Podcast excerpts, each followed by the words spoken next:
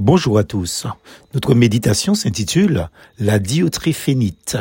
J'ai écrit quelques mots à l'église, mais Diotréphe, qui aime être le premier parmi eux, ne nous accueille pas. 3 Jean, chapitre 1er, verset 9. Je vous fais part de l'activité toxique d'un virus dévastateur qui sévit depuis le premier siècle à la naissance de l'église primitive nommée la diotréphénite toujours actif au XXIe siècle, il peut être éradiqué par décision personnelle. Les premiers signes naquirent la toute première fois chez un certain Diotrephe par une attitude non évangélique et antisociale. Ceux qui sont infectés sont répertoriés comme des diotréphiens et des diotrépiennes afin de combattre ce germe. Voilà les signes qui caractérisent cette maladie fatale. La première chose, c'est qu'ils aiment être le premier ou les premiers dans l'église locale. Au verset 9, la partie B. On dit en psychologie que c'est lié à la personnalité, avec un tempérament très compétitif, impatient et impulsif. La diotréphénie voit en l'autre un obstacle qui l'empêche de parvenir à ses fins, d'où une certaine agressivité dans le regard, dans les paroles et dans les attitudes pour pouvoir exister. Vous aurez compris que les diotrépiens marche selon la chair. Galates chapitre 5 verset 19 à 21. Et non selon l'esprit, les versets 22 et 23 du chapitre 5 bien sûr. Il se comporte dans l'église locale comme sur un ring de boxeur ou un espace pour compétiteurs, non comme un lieu d'accueil pour tous comme le veut la parole dans Romains 15 verset 7. Deuxième chose, ils sont inhospitaliers, les versets 9c et le verset 10.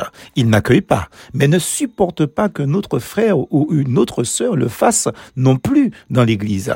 Quand des visiteurs inconnus viennent dans l'église, il ne va jamais vers eux, mais il se montrera jaloux des relations fraternelles et amicales qui vont naître entre ces nouvelles personnes et ceux qui exercent l'hospitalité dans l'Église.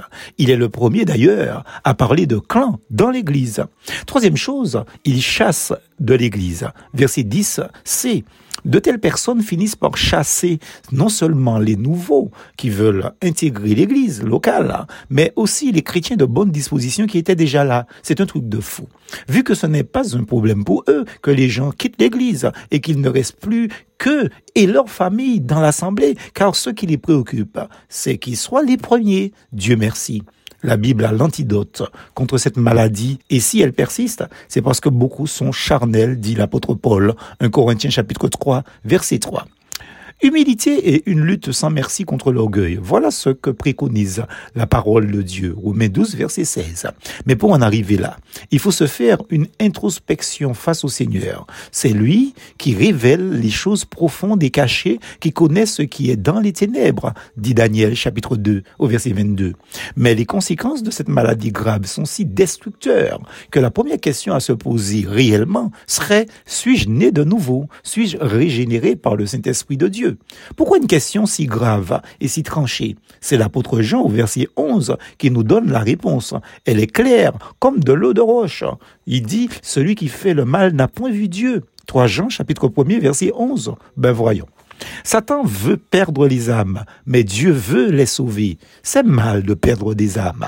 La diotréphénite aide le diable dans ses mauvais desseins de perdre les âmes. C'est tout simplement une maladie diabolique. Comme dit Christ, c'est un ennemi qui a fait cela. Matthieu 13, verset 28. L'enfant de Dieu ne pratique pas les œuvres du diable. Il fait tout afin de détruire les œuvres du diable. 1 Jean 3, verset 8. Tout pour sauver, comme son maître, une seule brebis aussi chétive soit-elle.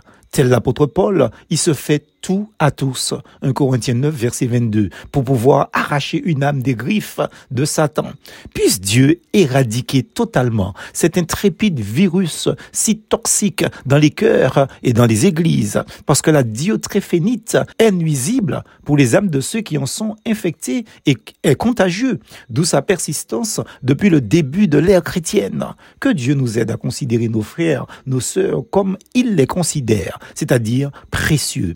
Ne faites rien par esprit de dispute, ni par vaine gloire, mais par humilité. Estimez les autres comme plus excellents que vous-même, ne regardant pas à chacun à ses propres intérêts, mais considère les intérêts des autres. Philippiens chapitre 2, verset 3 à 4. Plus force en Jésus.